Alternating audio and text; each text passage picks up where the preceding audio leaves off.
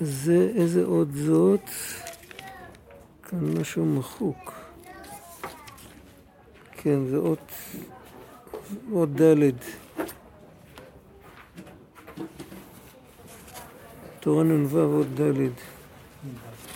ודע שהתורה המלובשת,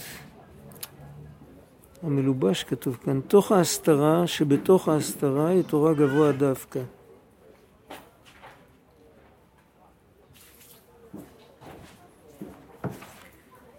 הזכרנו בתחילת התורה שלפעמים יש הסתרה על האלוקים, הקדוש ברוך הוא מסתתר, ומה שגלוי בעולם זה סוג של שכחה, שוכחים אותו, אבל אנחנו יודעים ששכחנו. יש לפעמים הסתרה שבתוך הסתרה זה כמו אחד שאפילו לא יודע שהוא שכח. לפעמים שבן אדם יודע שהוא שכח והוא לא זוכר מה. זה הכי גרוע. זה מטריף את הדעת. עכשיו בן אדם באמצע נסיעה, הוא במטוס, ופתאום הוא נזכר שהוא שכח משהו והוא לא זוכר מה הוא שכח. ואז הוא מתחיל לחפש, יש לו את הדרכון, יש לו את הארנק, יש לו את הכל, הוא לא יודע מה הוא שכח, ואז הוא משתגע, מה יודע מה, מה זה, מי יודע מה זה. בסוף הוא נזכר שהוא שכח לקח מתנה לדודה. בסדר, אז הוא נרגע, בסדר, לא נורא. באותו רגע שהוא יודע מה הוא שכח, אז יש הבדל גדול אם שוכחים, הכי טוב זה שיודעים מה שכחו. יש לפעמים שלא יודעים מה שכחו, זה מצב יותר גרוע. יש לפעמים שלא יודעים בכלל ששכחו. הבן אדם לא שכח כלום, הכל בסדר. זה, זה המצב הכי, אז באמת יכול להיות שאם הוא כן היה יודע, אז היה מתנהג אחרת לגמרי. הוא לא יודע, הוא באמת חסר אינפורמציה, הוא לא יודע. עכשיו, איפה יש לנו את זה בחיים שלנו, את שתי סוגי ההסתרה? אז לא הסברתי את זה, אבל עכשיו זה מתחיל להיות יותר נוגע. אפשר לראות את זה ישר והפוך. הסתרה אחת יש לנו בלב, הסתרה אחת יש לנו במוח. איפה אמור להיות יותר, איפה זה יותר לגיטימי שיש הסתרה? במוח. במוח. למה? כי המוח אוהב להקשות קושיות. כן. הוא פלסף. והלב יכול כאילו לעקוף אותו ובכל אופן להגיד עם כל הקושיות, אבל אני מרגיש, אני מרגיש משהו מעבר. יכול להיות לפעמים שזה להפך. שהבן אדם בלב שלו הוא כל כך למטה שהוא כבר אטום לגמרי, הוא שוכב כמו מיואש, אין לו חיות, אין לו אנרגיה, אין לו כלום. ו... אבל במוח הוא מבין, האנשים אומרים, בשכל שכנעת אותי, יש לי בעיה בלב, יש לו ניתוק בין המוח ללב. אבל לפעמים ההסתרה היותר חמורה היא פה, לפעמים ההסתרה היותר חמורה היא פה, אבל תמיד יש רמות בהסתרה, וככל שהרמה של ההסתרה היא יותר עמוקה, ובכל אופן הבן אדם עדיין חי, זה אומר שהוא חי ממקום יותר נעלה. וזה צריך להבין, את הדבר הזה. אנחנו רגילים בחיים שלנו, שאם אני מדליק נר יותר גדול, לפיד יותר גדול, מנורה יותר גדולה, אני מקבל יותר אור. אבל ב... יש קטע שהוא הפוך. למשל, ניקח למשל בן אדם, יש סיפורים על רבי נתן. אה, רבי נתן, תלמיד של רבנו, זה שאת רוב הליקוטי מהר"ן הוא כתב, הוא הדפיס אותו. איך הוא היה נראה? תחשבו רגע. הוא היה לבוש כמו כל היהודים שם באזור. הוא לבש כובע כמו כולם, לבש קסקט. וכל אחד יכל להיכנס אליו בכל שעות היום. והוא היה סתם כמו חבר, הרגישו שבאו אליו עמדו מול חבר. אף על פי כן התלמידים שלו עמדו מולו עם הרבה, כשהוא היה אומר להם משהו, אז הם היו הולכים באש ובמים לקיים את זה. למרות שתוך כדי שיחה הם הרגישו קרבה, והם אה, כאילו יכלו להתבדח איתו ולשיר איתו ולספר לו חדשות, אבל ברגע שהוא אמר משהו, אז הם קיבלו את זה עד הסוף. עכשיו, לעומתו, היו כאלה שהם הלכו עם מצנפת רבנית, עם צילינדר, אני לא יודע כמה קומות. רבי נתן פעם מישהו הביא לו שטריימל במתנה. אז הוא אמר, מה אתה רוצה, שאני אלביש נחש על הראש? אבל אחר כך, הוא בכל אופן הוא לקח את זה, כי הוא לא רצה, הוא לא רצה לפגוע בנותן. אחרי זה יום אחד הוא הלך לשירותים והשאיר את זה על השולחן. בא מישהו וגנב לו את זה. כשהוא חזר הוא כל כך שמח. עכשיו יש לו תירוץ, הוא התפטר מזה. גם ככה הוא זרם. והיו כאלה שהלכו עם שטריימל שמונה קומות, ועם כל מיני לבושי פאר, ושמו את הגבאי ליד הדלת שיכניס אנשים רק בשעה קבועה וכל זה. והיה שם הילה כזאת גדולה של פרסום, ואף על פי כן האנשים שהיו מסביבם, אחרי ככלות הכל, אם הם אמרו משהו, אז כן קיימו ולא קיימו, ולא היה כזה. מה ההבדל? ההבדל הוא שדבר עם סמכות אמיתית לא חייב להקרין אותה החוצה. בן אדם אמיתי הוא יכול להיות לבוש כמו אה, מטאטא רחובות. אבל אם הוא מסתכל לך בעיניים ואתה שומע אותו ואתה מדבר איתו, אז אתה, אתה מקבל את האמת.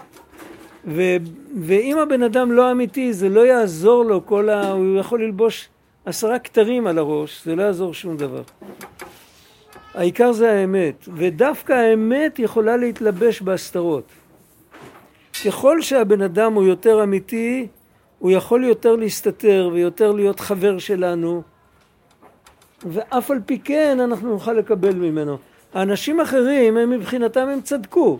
אם הם היו מתלבשים כמו כולם ומתנהגים כמו כולם, בכלל לא היו סופרים אותם. ככה לפחות חלקית הם יכלו לתקן משהו. אבל הוא בכלל לא חשב על כל הנושא הזה, והוא תיקן הרבה יותר מהם, כי הוא היה אמיתי.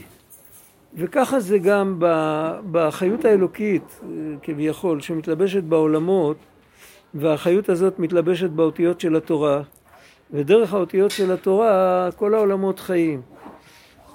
ככל שהעולם הוא יותר בעייתי והקדוש ברוך הוא תכנן עבורו יותר הסתרה, יותר אפשרויות בחירה, יותר אפשרויות של חטא, כן?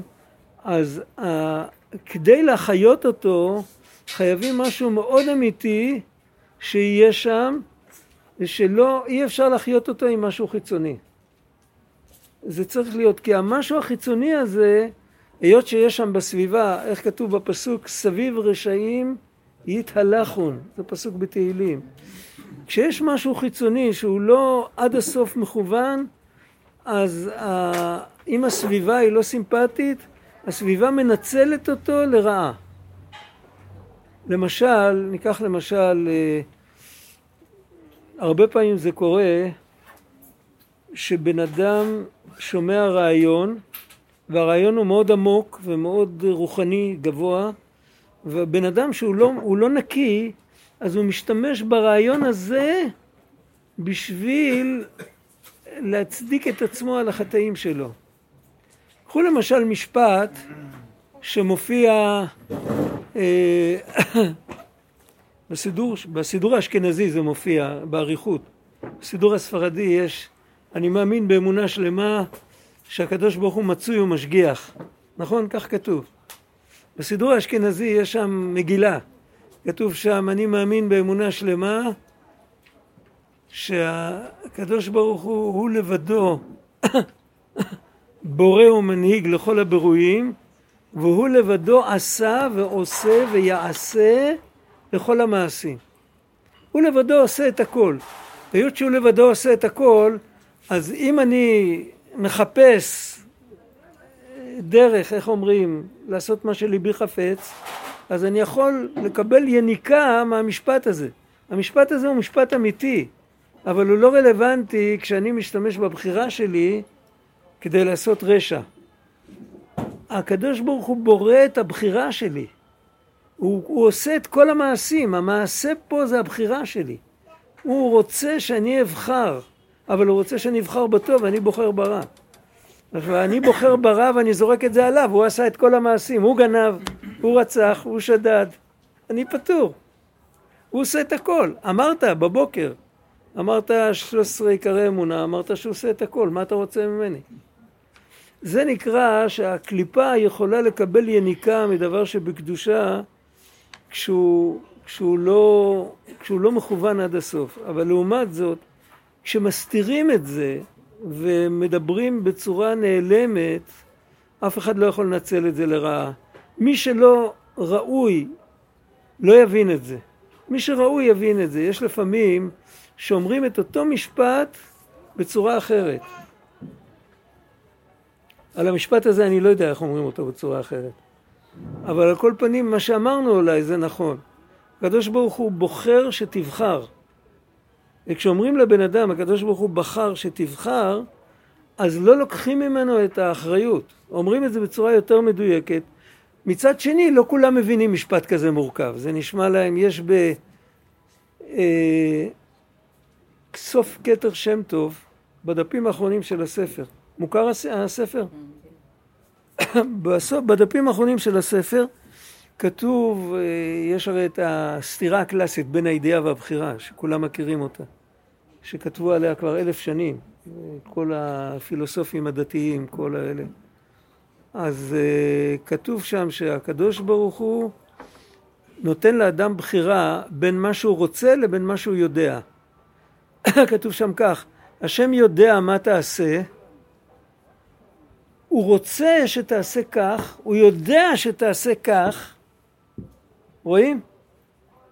הוא רוצה שתעשה כך, והוא יודע שאתה תעשה אחרת, הוא יודע שאתה תעשה כך, והוא נותן לך בחירה בין מה שהוא רוצה לבין מה שהוא יודע. זה מה שכתוב שם. המשפט הזה לא עונה על השאלה, הוא לא משפט לוגי, הוא משפט פלא. אם הוא יודע אז, אם הוא יודע אז הוא יודע, הידיעה שלו מחייבת אותך. לא, הידיעה שלו לא מחייבת אותך, הוא יודע מה תעשה, אבל הוא משאיר לך רווח לבחור הפוך, לבחור כמו שהוא רוצה, לא כמו שהוא יודע. אז הוא כן יודע, אז הוא לא יודע. את הדברים האלה אנחנו לא מבינים, אבל מדבר כזה הוא באמת נעלם, הוא לא הגיוני, אבל מדבר כזה החוטא לא יכול ללמד זכות על עצמו ולהגיד אה, כן, הוא עושה את הכל, זה ברור. ככה זה בכלל, כל הנושא של יניקת הקליפות זה מושג שהוא בעצם אבל קשור... למה, למה הוא לא יכול? למה הוא לא יכול? אה, כי אם, הוא- אם הוא בעצם באמת, אין, הוא לא באמת בחר, כי, כי השם ניהל את הכל, אז למה הוא לא יכול להגיד, זה, באיזשהו מקום זה השם עשה את זה. כן, אבל הוא, השם לא רצה שתשליך את עצמו עליו, הוא רצה שתלך...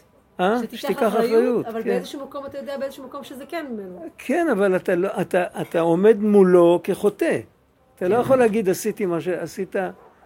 אני הרשיתי לך לעשות איתי דבר שאתה לא רוצה אותו, ויכלתי לעשות שריר שאתה תעשה איתי דבר שאתה כן רוצה לעשות אותו. זה הרעיון. זה קשה. זה רעיון קשה, זה רעיון מורכב. ובחרת בחיים. זה, זה כמו משפט זן, זה, זה דבר לא לוגי, אבל זה האמת. באיזשהו מקום אנחנו מרגישים שזה האמת. עכשיו, בחיים בכלל, כל הנושא של יניקת הקליפות, מה זה העניין של יניקת הקליפות? זה תלוי במעשה בני אדם. לקליפה יש כוח מאוד מינורי. יש לה כוח לפתות. אם אנחנו לא שומעים בקול השם, אז אנחנו מוסיפים כוח לקליפה. אנחנו נותנים לה אישור. אה, איך סיפר פעם, אה, היה פעם בקול ישראל, היה בחור שקראו לו בני הנדל. זוכרת אותו? בטח. היה לו תוכנית חוגה. כן. כן, רק המבוגרים זוכרים את זה. מי עוד זוכר את התוכנית הזאת? היה לו סיפורים מכאן ועוד לא ידע חדשה. כל הוא פעם... גם מופיע, הוא- כן, על כל העולם היה לו. תוכנית, ממש. הוא עבר מקום מקום את כל כדור הארץ, ופעם הוא החליט לספר על עצמו. הוא סיפר שהוא גדל בבית אה, יהודי דתי בגליציה. הוא אפילו אה, דיבר כמה משפטים ביידיש גליצאית. זה היה מדהים. ואיכשהו בשלב מסוים שהתחיל להתעורר, להתעורר לעלות לארץ כולם, זה היה ב, ב, כנראה אחרי מלחמת העולם הראשונה, אז uh, התחיל להיות מחנות עבודה וכל זה, הכשרה קראו לזה. מחנות של חלוצים. אז הוא הלך להכשרה כזאת, והחבר'ה פיתו אותו לאכול חזיר. לאכול בשר לבן. והוא התבייש, אז הוא אכל. והוא היה בטוח שזה יחנוק אותו, ושזה ישרוף לו, ושזה זה הרי אסור, הוא היה תמים כזה. ובסוף הוא אומר, זה היה טעים, וזה עבר לו טוב, וזה היה בסדר גמור. אז, אז אה, בגלל מה שהוא לא הבין, הוא לקח לזרק את הכל, את כל המסורת מבית האבא, את הכל, שום דבר לא עניין אותו יותר. ובסוף הם עלו לארץ, הוא עלה עם האבא לארץ, הוא סיפר על האבא כל מיני סיפורים, הוא סיפר, הקיצר, הוא סיפר וסיפר. אבל הנקודה הזאת, הנקודה הזאת, מה זה אומר? זה אומר שאתה קיבלת אישור שאתה עובר על רצון האלוקים ולא קורה כלום. אז כל אחד הולך עם זה עד לאן שהוא רוצה. יש אחד שהולך עם זה לכפירה גמורה, יש אחד שהולך עם זה לכפירה חלקית, כל אחד הולך עם זה לאן שהוא. אבל זה נקרא להוסיף חיות בקליפות. זאת אומרת, הבן אדם שהתנהג לא כראוי, הוא קיבל אישור לעמדה שלו, הוא קיבל חיזוק. עכשיו הקליפה אצלו היא יותר קשה, יותר קשה לו עכשיו להתמודד. עכשיו אם הוא רוצה לחזור בו, בהתחלה לא היה לו בעיה, עכשיו זה יותר קשה לו. הוא שבר מחסום פסיכולוגי, הוא שבר טאבו. עכשיו הוא צריך להילחם בלי מחסומים פסיכולוגיים ובלי טאבואים עם האמת. זה כמו שאומרים, אין לי שום בעיה. חז"ל אמרו, אל יאמר אדם אי אפשי בבשר חזיר, אלא יאמר אפשי ואפשי, ומה אעשה ואבי שבשמיים גזר עליי. זאת אומרת, תשים בצד את כל ההתניות שלך ואת כל זה שזה מגעיל ואני לא זה וזה, עכשיו תחשוב שאתה כבר עשרים שנה אוכל את זה כל יום, ועכשיו פתאום נודע לך שאלוקים לא רוצה, ובגלל שהוא לא רוצה, אתה עומד. זה הרבה יותר קשה. כי אתה ראית שזה, כאילו זה, זה חלק מהמובן מאליו. ולהתנגד למובן מאליו, איך, איך זה הפך להיות המובן מאליו? בגלל המעשים שלנו, שאנחנו מתנהגים בצורה לא ראויה, אז הדבר העקום הזה הופך להיות מובן מאליו. אחרי שבן אדם מתרגל שמשהו עקום, אז כשמיישרים את זה, אז הוא שואל מי נגע פה. כן. יש נקודה יותר חמורה. אה? הנקודה היותר חמורה זה למות על קידוש השם. שזה כבר לא אכלת חזיר וזה. כן. פה יש סוגיה של. בחרת בחיים גם. כן. שהיא סוגיה לא פשוטה, איך, מתמוד... איך התמודדו אה, איתה. צריך לדעת על מה הולכים על קידוש השם. לא תמיד זה מותר. אבל על זה, הוא מדבר על זה לא פה בהמשך, אבל אולי ניגע בזה בהמשך. על כל פנים, הנושא הזה של יניקת הקליפות, שהם מתחזקים על ידי זה שהבן אדם חוטא, זה שייך כשהבן אדם מקבל מאיזה, מאיזשהו דרגה שהם יכולים לינוק אותה. אבל אם בנוסף לזה הוא מקבל עוד ערוץ, שהערוץ הזה מחזיק אותו ומהערוץ הזה הם לא יכולים לינוק, זה התקווה שלו, הם יכולים לגנוב לו את הכל, את כל מה שיש לו, את כל האנרגיה שלו, את המוח שלו, את הלב שלו, אבל תמיד נשאר לו איזה ערוץ אחד סמוי, ששם הוא קשור, ואת זה, את עצמו הם לא יכולים לגנוב לו. והדבר הזה הוא, הוא גילוי, הוא, הוא לא גילוי, הוא, הוא, הוא שפע אלוקי שהוא מוסתר ולא מרגישים אותו ולא רואים אותו. אם היו מרגישים אותו ורואים אותו, אז אחד מהשניים. או שזה היה מבטל לאדם את הבחירה, הוא היה מוכרח לבחור בטוב, זה ברור? או שהוא היה, זה לא היה מבטל לו את הבחירה, אבל זה היה, הם, זה, אם זה היה מגיע בצורה מינורית שלא מבטל את הבחירה, אז הקליפות היו חוטפים גם את זה. מה ששומר עליו זה הנקודה שיש לו משהו סמוי בפנים, שאף אחד לא יכול לגנוב לו. וזה מתעורר ברגעים מסוימים. זו שאלה מתי זה באמת, מתי זה מתעורר. אבל בדרך כלל דברים כאלה מתעוררים בזמן של קושי. משבר. בזמן של קושי, כשיש ריאקציה. כשעומד, אה, חז"ל אמרו את זה בשפה שלהם, הם אמרו שכשהקדוש אה, ברוך הוא רוצה להחזיר את בני ישראל בתשובה, הוא מעמיד עליהם מלך קשה כהמן. מה מלך קשה כהמן יכול לגרום לחזור בתשובה? זה לא הגיוני. אבל המלך הקשה כהמן מזכיר לנו מי אנחנו. הוא חושף איזו נקודה שעד עכשיו התכחשנו אליה, לא רצינו להכיר בה. אין, יהיה. אין שום דבר במציאות שאתה יכול להיאחז בו. אז אתה נכנס פנימה, פנימה, פנימה לנקודה היציבה היחידה, שהיא... אז כאילו נכון, נכון, נכון, נכון, אתה צודק, אתה. צודק. עכשיו בוא נראה את זה פה. כי מחמת שהיא, התורה צריכה להתלבש במקומות נמוכים כאלו, היינו אצל אלה שעברו הרבה עד שנסתר מהם בהסתרה שבתוך הסתרה, זה הפך להיות מובן מאליו, שכאילו... על כן חשב השם יתברך מחשבות, לבלי להלביש שם פשטי תורה, לבל יוכלו הקליפות לינוק משם הרבה. הפשט של התורה מגיע ל- לכל מיני מקומות וכל אחד עושה עם זה מה שהוא רוצה. ויהיה הפגם גדול מאוד. על כן הוא מסתיר ומלביש שם תורה גבוה דייקה, סתרי תורה, שהיא תורת השם בעצמה, כדי שלא יוכלו הקליפות לינוק משם הרבה, בבחינת איפה זה כתוב בתורה, ועברתי בארץ מצרים, אני ולא מלאך, אני ולא השליח, אני השם, אני הוא ולא אחר. כי בארץ מצרים, ששם מקום הקליפות מאוד, על כן שם דייקה מלובש ומוסתר השם יתברך בעצמו. היינו תורת השם ממש סתרי תורה. על כן דייקה מההסתרה שבתוך הסתרה, כשחוזר ומהפכה לדעת, נעשה ממנה דייקה תורת השם ממש. כי שם נסתר תורת השם, סתרי תורה כנזכר לעיל. עכשיו פה צריך להבין, יש כאן נקודה שאנחנו נראה את זה בהמשך. עכשיו אנחנו נתחיל לדבר על המן. הזכרתי את המן לפני רגע, אבל בהקשר אחר.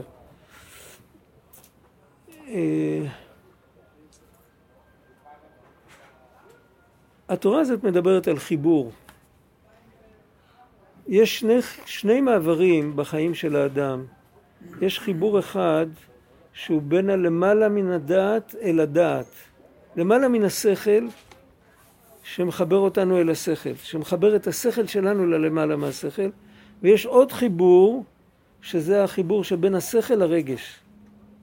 וכמובן יש בסוף את החיבור בין השכל והרגש למעשים, זה ברור לגמרי. ו- ובכל מקום שיש חיבור מופיע הכוח של הדעת. הדעת זה המפתח, זה המפתח שמחבר. איפה שיש סתימה, אז אה, איפה שיש סתימה לא מגיע דלק למנוע, כן? כמו באוטו. יש סתימה, אז, אה, אז זה מנותק. יכול להיות סתימה בין הכתר לחוכמה. זה סתירה, סתימה בין הלמעלה מהדעת לד, לדעת, לשכל. אז שם יש דעת עליון, יש דעת נעלם, שאם הוא קיים ולא פגמנו בו, אז הוא מחבר את הכתר עם החוכמה והבינה. יש, עוד פעם, יכול להיות סתימה בין המוח ללב, שם בדרך כלל מתארים אה, שתי, שני פרסונס מהתנ"ך, לאחד קוראים פרעה, לאחד קוראים עמלק. יש אותם בתוך, בתוך הנפש שלנו. יש אה, פרעה יושב בעורף, ואיפה עמלק יושב אני לא יודע, אבל בכל אופן בין המוח ללב. באיזה, באיזה מקום פה באזור הזה. זה המיצרים בעצם, עמלק, נכון? מהו? זה המתרים. המיצרים, במיצרים, במיצר הגרון. מיצרים זה מצרים. נכון. יש דעה שעמלק שלט במצרים אחרי שבני ישראל יצאו משם. לא משנה עכשיו, לא, לא- אבל יש ביניהם איזה מכנה משותף בפנימיות, בין פרעה לעמלק. והסוף זה שבין ה, הרגש לבין המעשים יכול להיות עוד פעם נתק. זה כבר לא פרעה וזה לא עמלק, אבל יש איזה נתק שם, שם יש אה, הרבה פעמים את היצר הרע הכי גדול. שבן אדם אה, רוקד ושמח וכל זה, אבל אחר כך כשהוא צריך לתת שקל, אז הוא לא מסוגל. יש כאן בעיה. עכשיו, כל המעברים האלה הם קשורים אחד בשני. ככל שרוצים להגיע עם השפע, עם התובנות, למקום יותר נמוך, עם החיבור לאלוקים, אם רוצים להגיע למקום יותר נמוך, אז חיבור יותר גבוה צריך להיות פתוח. אם למשל אנחנו רוצים שיהיה חיבור בין המוח ללב, אז צריכים לראות שהמוח יהיה מחובר ללמעלה מן המוח. אם המוח הוא רק מוח, אז זה טבעי לגמרי שהוא לא מדבר אל הלב. זה השפה שלו, זה השפה שלו, ואין קשר.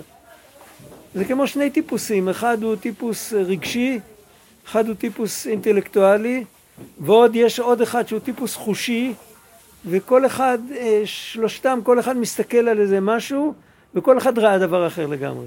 והם ביניהם, לא, אין, אין שום שיחה משותפת. אם זה יונק, אם המוח יונק מה, מהאינסוף, מהמקום הגבוה, מהכתר, אז הוא יכול לתרגם, הוא מקבל את היכולת לא להישאר רק מוח, לא להישאר רק אינטלקט, רק אינט, אינטלקט. הוא יכול לתרגם את עצמו לשפה שהיא נכונה בינלאומית כזאת, שגם הרגש יכול לקבל אותה. את הכוח הזה הוא חייב לקבל ממקום יותר גבוה. ואותו דבר, כדי שהרגש יוכל לתרגם את עצמו לשפת המעשה, הבן אדם צריך לקבל אל תוך המוח ואל תוך הרגש משהו מהכתר, משהו מה, מה, מהאינסוף. ורק בעזרת זה הוא יכול. עכשיו, כנגד זה, כמובן שיש... איך אפשר להתחבר למקום הזה, למקום הזה? אם בן אדם הוא נקי והוא אף פעם לא שיקר ואף פעם לא חטא ואף פעם לא... אז יכול להיות שיותר קל לו, אבל מה, אנחנו, איפה אנחנו? אנחנו יכולים לכתוב על זה ספר, אבל, אבל מה יהיה איתנו? מה יהיה איתי? כאילו, מה... לא משנה שהכל רעיונות מאוד יפים, אבל מה יהיה איתנו? אז על זה יש באמת, זה העבודה של המסירות נפש שאת מדברת, אבל לא מסירות נפש למות. יש עבודה של התמסרות. יש ספרים שכתוב שם במקום התמסרות כתוב ביטול. אני לא אוהב להשתמש בביטוי הזה, כי ביטול אצלנו זה כמו לבטל צ'ק. ביטול זה כאילו, יאללה, אתה איננו. אבל המושג האמיתי זה התמסרות. בן אדם יכול לעורר בקרבו את ההתמסרות, למה? מדוע הוא יכול לעורר בקרבו את ההתמסרות? כי זה הדבר האמיתי ביותר שיש בקרבו. אנחנו באיזשהו מקום חיים באיזה בלוף כזה, כאילו שהכל מגיע לנו והכל שלנו והכל מובן מאליו. רק בדרך סיפרתי לחבר שלי איך היינו, איך היינו מתנהלים אה, לפני 70 שנה כדי להשיג קצת אוכל. איזה, איזה דרך היה צריך לעשות. והיום זה, היום אתה הולך לסופר, יש לך את הכל בתוך פלסטיק, אתה מעביר כרטיס, אתה הולך הביתה. אתה אפילו לא צריך לחכות בתור, אתה יכול לעשות את זה, יש לך באמצע איזה עמוד כזה, ואתה... זה, זה כאילו, החיים מרמים אותנו, כאילו שאנחנו ה... אנחנו כאילו הכל יכול, אנחנו הכביכול בעצמו, ו, ו, וזה שקר. ובגלל שזה שקר, אנחנו מרגישים עם זה, מרגישים עם זה רע. אנשים, ככל שיש להם, ככל שהחיים שלהם יותר קלים, יותר בדיכאון. כי הם, כאילו הכל בסדר, אבל בפנים הנשמה לוחשת להם, אתה לא אמרת תודה על זה שנשמת. מה איתך? אתה כפוי טובה. תגיד תודה. בסדר, אתה לא דתי, לא אמרת ברכות השחר, אבל תודה מותר לך להגיד. תחפש על מה אתה יכול להגיד היום תודה. זה משחרר, זה נותן, ועם אותו כוח אפשר גם להבין שלהתמסר, להתמסר, לא להתמסר לאיזה אדון או לאיזה ראש מפלגה או לאיזה מלך בשר ודם, להתמסר למי שמזרים את הדם בקרבי, למי שנותן לי חמצן, למי ששם את האדמה מתחת לרגליים שלי, שאני אוכל ללכת עליה. להתמסר לזה, זה התכונה הכי טבעית של האדם. בתרבות שלנו שכחנו ממנה, אבל זה הדבר הכי אמיתי. עכשיו, אם בן אדם עובד על זה כמה שהוא יכול, חמש דקות ביום. אי אפשר כל היום להסתובב עם מחשבה אחת, אבל כמה שאפשר, אז בסוף הוא מתחיל להתחבר. הוא בסוף, כל המעברים אצלו מתחברים. כאילו עמלק הולך אה, הצידה ופרעה הולך הצידה וכל ה... כל ה... הוא מעביר משחולת דרך כל הקנים הסתומים שיש אצלו והכל נפתח.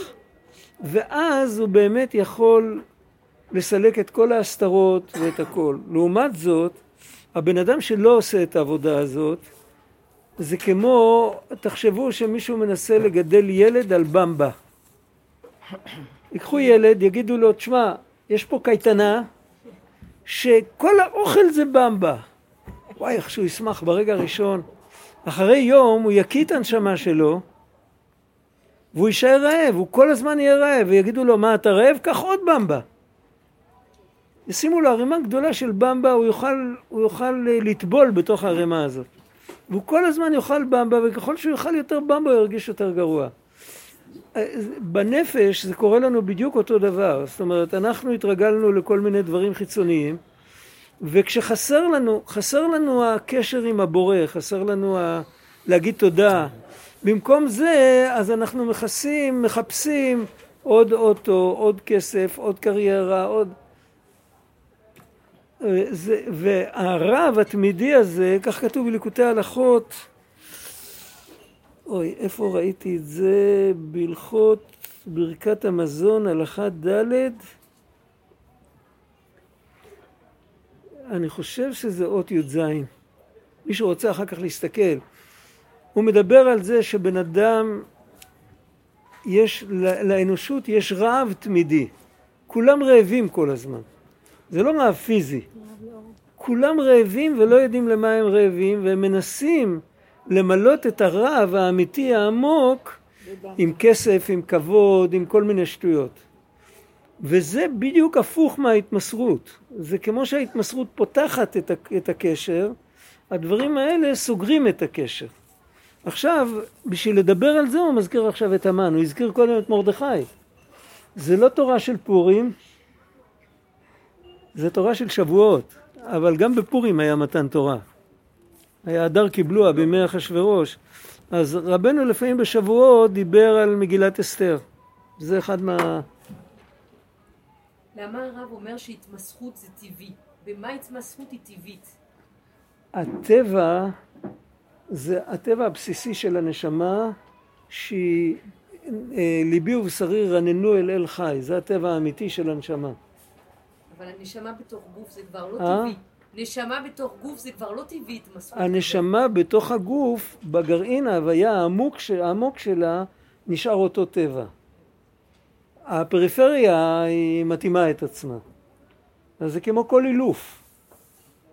הרב שטיינזלץ היה אומר שמתי שמאלפים בעל חי והוא ממש מתוקתק עם כל האילוף, אבל אם מנסים לנגוע בוולדות שלו, אז כל האילוף הוא פסה והוא קופץ עליך והוא יכול לחסל אותך.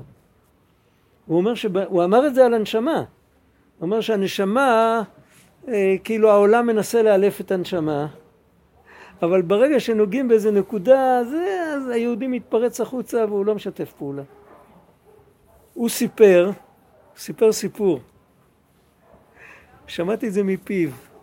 הוא סיפר סיפור שפעם הזמינו אותו, נדמה לי שזה היה קיבוץ חצרים בנגב. מישהו מכיר את הקיבוץ הזה? אני מכיר. הזמינו אותו להרצאה. הוא היה, אה, זכר צדיק לברכה, הוא היה צדיק שובב. הוא אהב ככה לפעמים לדקדק לאנשים, הוא לא ויתר לאף אחד. ציני מאוד. אז הוא תוך כדי הרצאה הוא אמר, ככה הוא סיפר, שמעתי את זה מפיו, הוא אמר, אני החלטתי אה, להרגיז אותם. ואמרתי להם שהם גויים דוברי עברית. אז מישהו קפץ וביזה אותי ברבים, והוא אמר לי, כן, אתם הדתיים, אתם חושבים שרק אתם יהודים וכל זה וזה. אמרתי לו, תודה רבה. מה היה הסיפור תודה רבה? על מה הוא אמר תודה רבה? הוא אמר, פתרת לי בעיה. סיפ... ככה הוא סיפר, סיפרתי לו, לאותו אחד שהתנפל עליי, סיפרתי לו ששבוע לפני זה לימדתי באיזה בית מדרש בירושלים. למדנו שיהודי, באשר הוא יהודי, אז אם מכריחים אותו לעבוד עבודה זרה, קופצים לו הפיוזים, והוא לא נכנע בשום אופן. אז מישהו שאל אותי איך זה היום, אז אמרתי לו שאני לא יודע.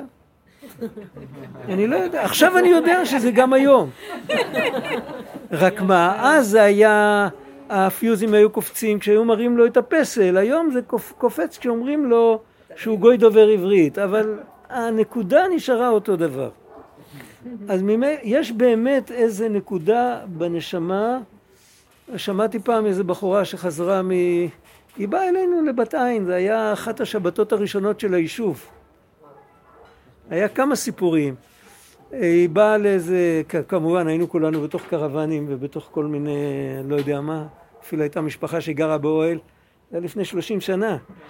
והיא הגיעה והיא התחילה לספר מה עבר עליה. אז היו שתיים שהגיעו, אחת הגיעה מיפן ואחת הגיעה ממקסיקו.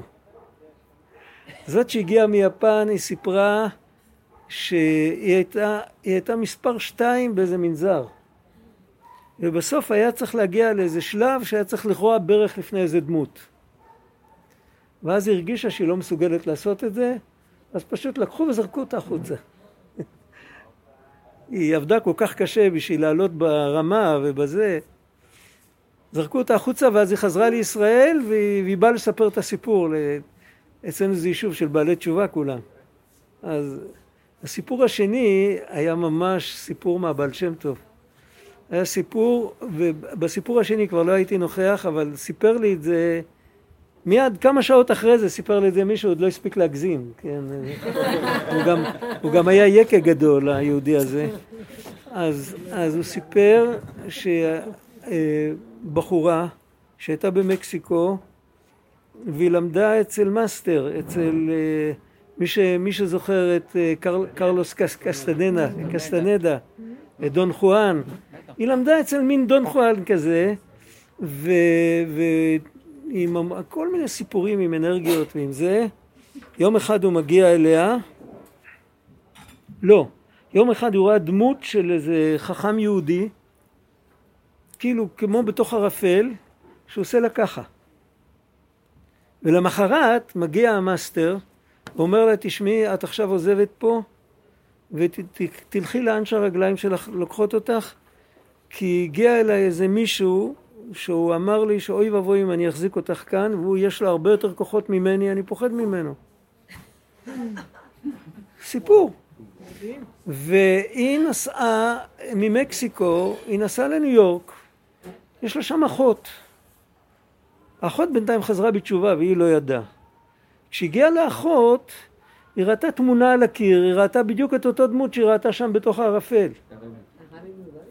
היא שאלה אותה מי זה, אז היא אמרה לו, את לא מכירה? זה הרבי מלובביץ'. אז זה שסיפר לי את זה לא היה חב"דניק. בכלל לא, הוא לא אהב אותם. הקיצר, אז, אז היא נורא ככה התחילה לחקור איפה אפשר לראות את הבן אדם, אז אמרו לה, תלכי, ביום ראשון הוא מחלק דולרים, זה צדקה. אחרים לוקחים כסף, הוא היה נותן כסף. אז, אה, אז היא הלכה, עמדה בתור, והיא שקשקה טוב, והיא הגיעה לשם, קיבלה את הדולר, ואז הוא מסתכל אליה ואומר לה, תיסעי לארץ ישראל, זה לא המקום שלך פה. והיא לא שאלה כלום. ואז היא נסעה, הגיעה לארץ, והגיעה לשבת לבת עין, סיפרה את הסיפור שלה. אבל זה, מתי זה קורה, הדברים האלה? זה קורה, אז הסיפור הראשון, הסיפור מיפן, זה מאוד מובן, זה ממש לפי הספר. זה כמו אותו אחד שאמרו לו שהוא גוי דובר עברית. אבל הסיפור השני זה סיפור של תפילות. זה סיפור של תפילות וזה סיפור של תורה. של תורה ותפילה. כתוב בתורה י"ד פה בליקוטי מהר"ן, כתוב שיש יהודים שמתעוררים בתשובה כי יהודים אחרים לומדים תורה. והתורה שההוא למד, אם הוא למד בקדושה, אז היא יכולה לעורר אותי כי השורש נשמה שלי קשור בדיוק עם אותם מילים שהוא למד. לכל נשמה יש שורש במילה אחרת בתורה. וזה קשור גם עם תפילה, לפעמים, ככה אמרו, אני זוכר מתמיד שככה דיברו, שלפעמים התפילות של הסבתא הועילו לך. כאילו, תמיד, הסבתות היו תמיד, כשהיו מדליקות נרות לשבת, היו מתפללות על כל הצאצאים שלהם עד סוף כל הדורות. אז כאילו, אבל זה לא היה, הסיפור השני זה סיפור של התערותא דלעילא, היא לא עשתה כלום.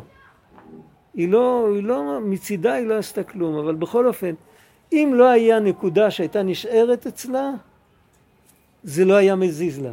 היא הייתה רואה איזה דמות, אה, הייתה מציירת אותה לה את זה על הקיר, זה לא היה מזיז לה. וזה פגע בה בגלל שבאמת היא הרגישה שזה אמיתי. אבל היא הייתה בדרך של חיפוש, עם השמאנים האלה. היא הייתה. בקד... היא הייתה בדרך של חיפוש. נכון. זה היה בדרך של חיפוש, זה היה בדרך של חיפוש, כן. לפעמים בן אדם לא, לא חסר לו כלום, ואז באמת הרחמנות יותר גדולה עליו, נכון. אבל על כל פנים, עכשיו, עד עכשיו תיארנו את הצד הטוב, כמו שאומרים, עכשיו הוא מתחיל לתאר את האנטיתזה. מה קורה עם בן אדם שאצלו הכל סתום? בדרך כלל זה מתבטא בזה שהוא כל הזמן רעב לכסף. זה לא חייב להיות דווקא לכסף, אבל בגלל שבתרבות שלנו הכסף אומר כוח, הבן אדם מרגיש שהוא מנותק מהשורש, יש לו איזה טעות בזיהוי, והוא חושב שה... שהכסף יביא לו יותר כוח. מישהו כתב על זה פעם, היה פעם גוי, אני לא יודע אם עוד בחיים. ראיתם פעם את הספרים של דני, דניאל קווין? הוא כותב על אקולוגיה. הוא כתב על, על אה, איך שהעולם מתנהל היום, שלא מכירים את חוקי הטבע בעצם, ו, ורוצים לעשות טוב אבל לא יודעים כלום. אז הוא כותב שהיה פעם מישהו שניסה לבנות מטוס, והוא לא ידע אווירודינמיקה, הוא לא ידע כלום, אז הוא עשה מטוס עם פידלים, כן? עם דבשות. והוא עשה טיסת ניסוי, המטוס הזה לא יכל, לא להתרומם, אבל הוא יכל רק, אה, מרמפה הוא יכל להמשיך לטוס כביכול תאורטית עד אין קץ. ואז הוא עולה לטיסת בכורה, הוא עולה על המטוס עם הטייס לידו, ומתחילים, מישהו נותן להם דחיפה, והם מתחילים ככה, ואז הרמפה היא גבוהה, בהתחלה הם לא שמים לב, אחר כך הטייס אומר לחוקר, לממציא, הוא אומר לו, תשמע, האדמה מתקרבת אלינו בצעדי ענק, זה כאילו עוד מעט נתרסק. אז הוא אומר לה, אז תעשה יותר חזק עם הפידלים. וזה זה. בדיחה, תראה, ברוסית, אומרים, אם, אם, אם הטיפש לא היה אני, גם אני הייתי צוחק. זה, זה, זה בדיחה, זה, זה כולנו בתוך הבדיחה הזאת.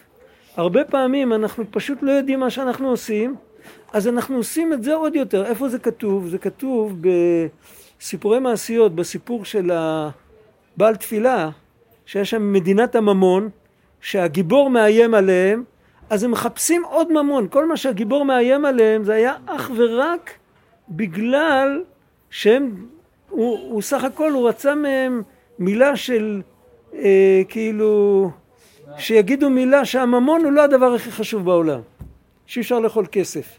והם כל כך פחדו להוציא מהפה את, את המילה הזאת שהם לא יכלו להיכנע לו, והיות שהוא איים שהוא יכבוש אותם, אז הם הלכו לחפש מדינה שיש עוד יותר ממון שיעזרו להם. זה כאילו תעשה יותר חזק עם הפידלים. ואנחנו כולנו בתוך זה. עכשיו, אם בן אדם באמת הוא באובססיה על כסף, כל בן אדם צריך כסף, היום בלי כסף אי אפשר להתקיים, חייבים כסף. אבל אם בן אדם אובססיבי על כסף, אז כנראה שהנשמה מתגעגעת לקשר עם הקדוש ברוך הוא, והוא מתרגם את זה לא נכון, וזה המקור של הביטוי בתנ"ך, אלילי כספו ואלילי זהבו, והשליכו איש את אלילי כספו ואלילי זהבו, זה בעצם עצביהם כסף וזהב מעשה ידי אדם. זה, זה הכסף. אה, העבודה זרה, כל העבודות זרות חובות בממון, אמר רבנו. יש סיפור על בעל התניא, שפעם הוא אמר, אני לא זוכר את כל הסיפור, זה היה איזה סיפור אולי, לא יודע, שהוא פעם אמר, אנשי כנסת הגדולה החליפו את היצר הרע של העבודה זרה ביצר, ביצר הרע של לאסוף ממון, והוא לא יודע אם הם עשו טוב. מה, מה הפירוש בזה? הפירוש הוא שכל זמן שזה אליל, אתה יכול להוכיח לבן אדם שהאליל הזה לא מצ'פר אותו, לא עושה לו כלום. אבל ברגע שזה כסף, הרי כסף זה דבר שצריך. אז הרבה יותר קשה לעשות את ההפרדה. זה... עכשיו, וכנגד מלכות דקדושה יש מלכות הרשעה, זה המלכות שהכוח שלה זה הכסף, הספקולציה. היינו מלכות המן עמלק, כמו שכתוב ראשית גויים עמלק, וזה לעומת זה. כי מלכות היא קדושה ובחינת מאסף לכל המחנות. הוא אוסף את כל הנפרדים ומחזיר אותם לנקודה. והמלכות של ה... ו... ו... איך כתוב? כמו שכתוב סוף דבר הכל נשמע את האלוקים יראה זה מבחינת מלכות. יראה באה ממלכות, כמו שכתוב אלמלא מוראה של מלכות. היינו שמלכות דקדושה היא בחינת סוף דבר, בחינת מאסף לכל המחנות דקדושה, בחינת מחנה דן שהוא מאסף לכל המחנות. זה פלא. מה היה דן דווקא, אבל יש, יש, על זה, יש על זה משהו, אני פשוט לא זוכר. כי דינא דמלכותא דינא. דן מרמז על המלכות. דן ידין עמו כאחד שבטי ישראל. ומלכות דסתרא אחרא זה בדיוק זה לעומת זה. הוא מאסף גם כן. מה הוא מאסף? הוא מאסף ממון. יש ככה כשמאספים את כולם, זה... תשימו לב איך נראה נר דולק. בבסיס הוא רחב, יש לו צורה עדינה כזאת. הוא הולך והולך, הוא נגמר עם שפיץ, השפיץ הזה מכוון כלפי מעלה. זה נר השם נשמת אדם. והמאסף ממון זה צורה הפוכה, זה כאילו לעשות מין משהו כזה ולהכניס את הכל אליי. זה המאסף ממון. זה בדיוק הפוך.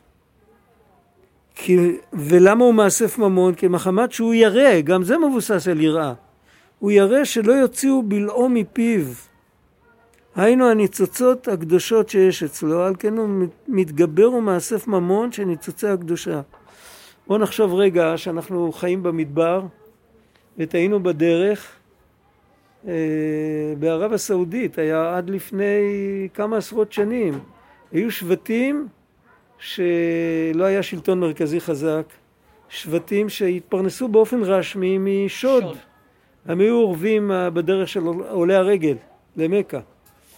היו אורבים והיו נופלים על השיירות, וזהו, עכשיו תארו לעצמכם שהבן אדם אה, טועה בדרך, והוא נכנס אה, למקום כזה, והוא כאילו מתחבא שלא יראו אותו, רוצה לברוח.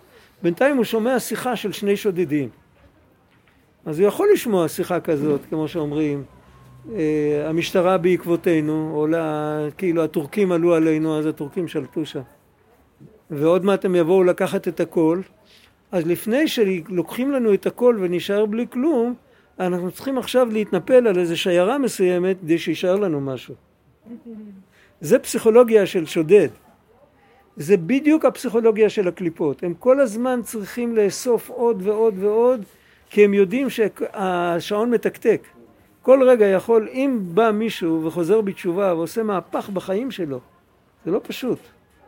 אנחנו לא יודעים כמה, איזה, כמו שאומרים, איזה שינוי הוא עושה במובן מאליו של העולם, ואז לקליפה יש הרבה פחות כוח. הקליפה עובדת על המובן מאליו שלנו. היא עובדת, זה ברור מה שאני אומר, מה נקרא לעבוד על המובן מאליו? אז זה לא, זה ויכוח סמוי. לעבוד על המובן מאליו זה כמו תעלול פרסומת.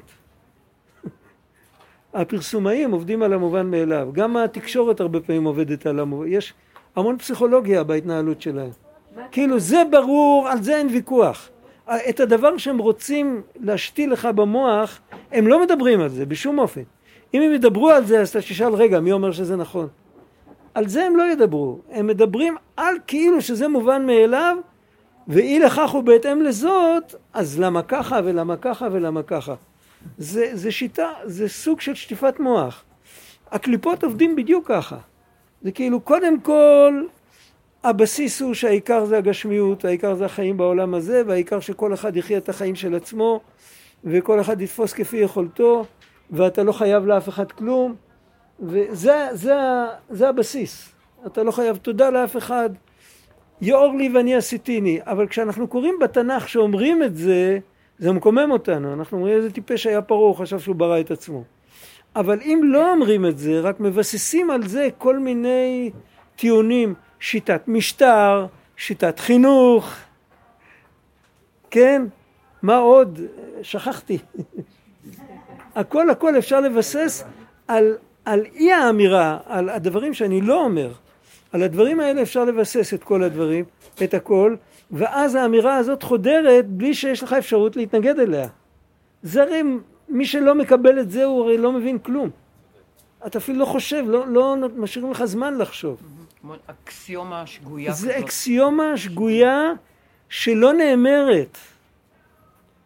הם, זה פועל, עכשיו אם בן אדם כן מסתכל לעומק והוא שואל רגע מי אומר? מי אמר? והוא כופר בזה, כאילו הוא כופר בכל מה שלא הרשו לו. לא הרשו לו לחשוב, לא הרשו לו לשאול. והוא הוא זורק את הכל, אז הוא נותן מכה לכל המבנה הזה. ואז בגלל זה, יום ש... שהם הם מודעים לזה שזה יכול לקרות כל רגע, אז הם צריכים בינתיים המון רזרבה, אולי בכל אופן יישאר להם משהו. ועכשיו כשזה, מתל... התכונה הזאת כשמתלבשת בלב שלנו, אז היא עובדת בדיוק אותו דבר במיקרו, בקט... בקטנה. אני, אני יודע שיום אחד תקרה לי מהפכה בלב ואני אדע את האמת. אבל אז אני אשאר בלי כל התאוות הקטנות שלי, אני צריך מהר עכשיו לתפוס משהו של לפחות את זה שלא יוכלו לקחת לי, כמו שאומרים. אבל גם בקדושה אה? אמור להיות, גם בקדושה אמור להיות את הקטע הזה של כאילו לאגור אה, דברים טובים, לאגור דבר טוב, לאגור אה, מצוות, לאגור משהו, לא? לא הבנ- לאגור, אגו. כן. לאגור, לא, לא לעצמי. בחז"ל מדברים על לסגל מצוות ומעשים טובים. זהו, זה בדיוק העניין. לסגל ולאגור זה מילים דומות, אבל המש... העומק המשמעות בשפה העברית זה, זה הפוך לגמרי. לאגור זה דברים חיצוניים, שזה לא שייך לי, זה התניה, ואני בלי זה, אני כמו אחד שכבר מזמן נרפא, והוא עדיין הולך על שתי מקלות, כי אמרו לו שהוא יצטרך ללכת על שתי מקלות כל החיים שלו. זה לאגור. לסגל זה כאילו לפגוש את, ה, את הדברים שבאמת מתאימים לי, את הדברים שבהם ה, ה, הנקודה הפנימית שלי יכולה להשתקף ולהתבטא. זה ברור. להתחתן זה לא לאגור. לא אומרים בן אדם שנשא אישה, או אישה שהתחתנה עם גבר, לא אומרים שהיא אגרה גבר. או שה... היא נכון. הרגה, הרגה גבר. היא הרגה גבר אולי, אבל לא, לא, לא אגרה גבר. עכשיו, לעומת זאת, בן אדם יכול לאגור עבדים, יכול לאגור רכוש, אבל לסגל זה משהו אחר. לסגל זה למצוא את התכונה שדרכה אני יכול להתבטא. זה כמו לרכוש כוח חדש בנפש. זה כמו לסגל לעצמי מידה טובה, לסגל מידה טובה זה לא לאגור מידה טובה, זה לפתח מידה טובה. אבל אם אתה רוצה, לה- אם בסוף אתה רוצה להתבטאות, אז גם האגו חוזר שם. נכון, האגו תמיד יחזור, האגו תמיד יחזור, ועל זה יש מסלול נוסף. אנחנו עכשיו לא מטפלים באגו, אנחנו מטפלים בחשיבה שהעולם החיצוני הוא שייך לי והוא משלים אותי ואין לי שום קשר עם האלוקים. זה כרגע הבעיה שלי. אחרי שאני אפטר מזה, נתחיל לטפל באגו. את האגו צריך, לא, את האגו צריך, לטפל. אי אפשר לטפל בו בהתחלה. אם יטפלו באגו בהתחלה, והבן אדם עדיין מוקף עם כל האלילים שלו, אז. הוא יקריב את עצמו לאלילים, הרי שלא יהיה לו אגו. ככה האגו שומר עליו לפחות. זה לא הזמן לטפל באגו, זה לא הזמן לטפל בדברים עדינים, מתי שבן אדם כל כולו מכוון למקום לא נכון. אה, יש עוד כמה דקות. הרב גד, יש סכנה, מה שאמרו פרקי אבות, לאמוד תורה הרבה וייתנו לך שכר הרבה. כן, אבל זה לא, לא עניין של הגירה, הוא לא אוגר. אדם שלומד תורה, אז דרך כל מילה בתורה הנפש שלו מתבטאת, הוא מתחבר דרך זה עם הקדוש ברוך הוא. אם הוא רק לומד בשביל לאגור עוד כמה, איך אמר הבעל שם טוב, הוא הגיע פעם ל... ככה מספרים, אני לא יודע, לא, לא זוכר כל כך, לא ראיתי את זה במקום הכי הכי זה, שהוא הגיע פעם למקום שהוא ראה בחלל, בחלל בית המדרש הוא ראה כאילו המון המון דפים של ספרים, ספרי קודש, לא ספרים פיזיים, דפים שנלמדו, אבל זה עשה, לו, עשה עליו רושם כמו אחד שנכנס לבית קברות. שיש ספרים, אה, הכל נלמד ונאגר, אבל בלי, בלי נפש, בלי חיות. זה בלי נשאר. כאן ולא עלה למעלה, הוא אמר להם. זה עוד סיפור. אה, לא... מה נורא המקום הזה, שזה נשאר, זה לא, לא עלה למעלה, אבל זה עוד סיפור, זה, זה כתוב בספר אחר, שזה ללא חיות, זה כאילו בית קברות גדול, ומה שהוא עשה, הוא החיה את המתים האלה. הוא גרם להם שיתחילו ללמוד בצורה... יש... גם בלימוד אפשר ללמוד בשביל לקלוט אינפורמציה ובשביל לזכור אותה ולקטלג אותה ולעבור מבחן, כן? ואפשר ללמוד בשביל להתפתח, בשביל להתחבר, בשביל להתחיות. זה הבדל, זה הבדל עצום, זה לימוד אחר. ועל זה, אם למדת תורה הרבה, אז מה פירוש נותנים לך שכר הרבה? אתה מוצא את הפנימיות של מה שאתה למדת, מה שלמדת בגוף, לא היה לך השגה מי יודע מה. אז את הפנימיות של זה אתה מוצא אחרי 120 שנה, זה השכר. השכר של האדם זה לא כמו שמשלמים למישהו משכורת בסוף החודש. השכר של אדם זה כמו השכר של האדם שנטע עץ וכעבור כמה שנים יש לו פרי. לזה זה דומה, כך כתוב בקדמונים, ב... אני לא זוכר איפה, בראשונים שמדברים על שכר ועונש הרבה. אומרים שהשכר של האדם זה לא שכר, זה... הוא מגדל את השכר שלו. שכר מצווה מצווה. שכר מצווה מצווה. שכר מצווה מצווה. אנחנו נשים פה סימן, וצריך עוד, לא גמרנו עם עמלק. לעולם. אה, כן, עוד לא גמרנו איתו, הוא עוד יושב פה. יד על כסף. תודה רבה. תודה רבה לך. אשתי רצתה לשאול שאלה. אמן.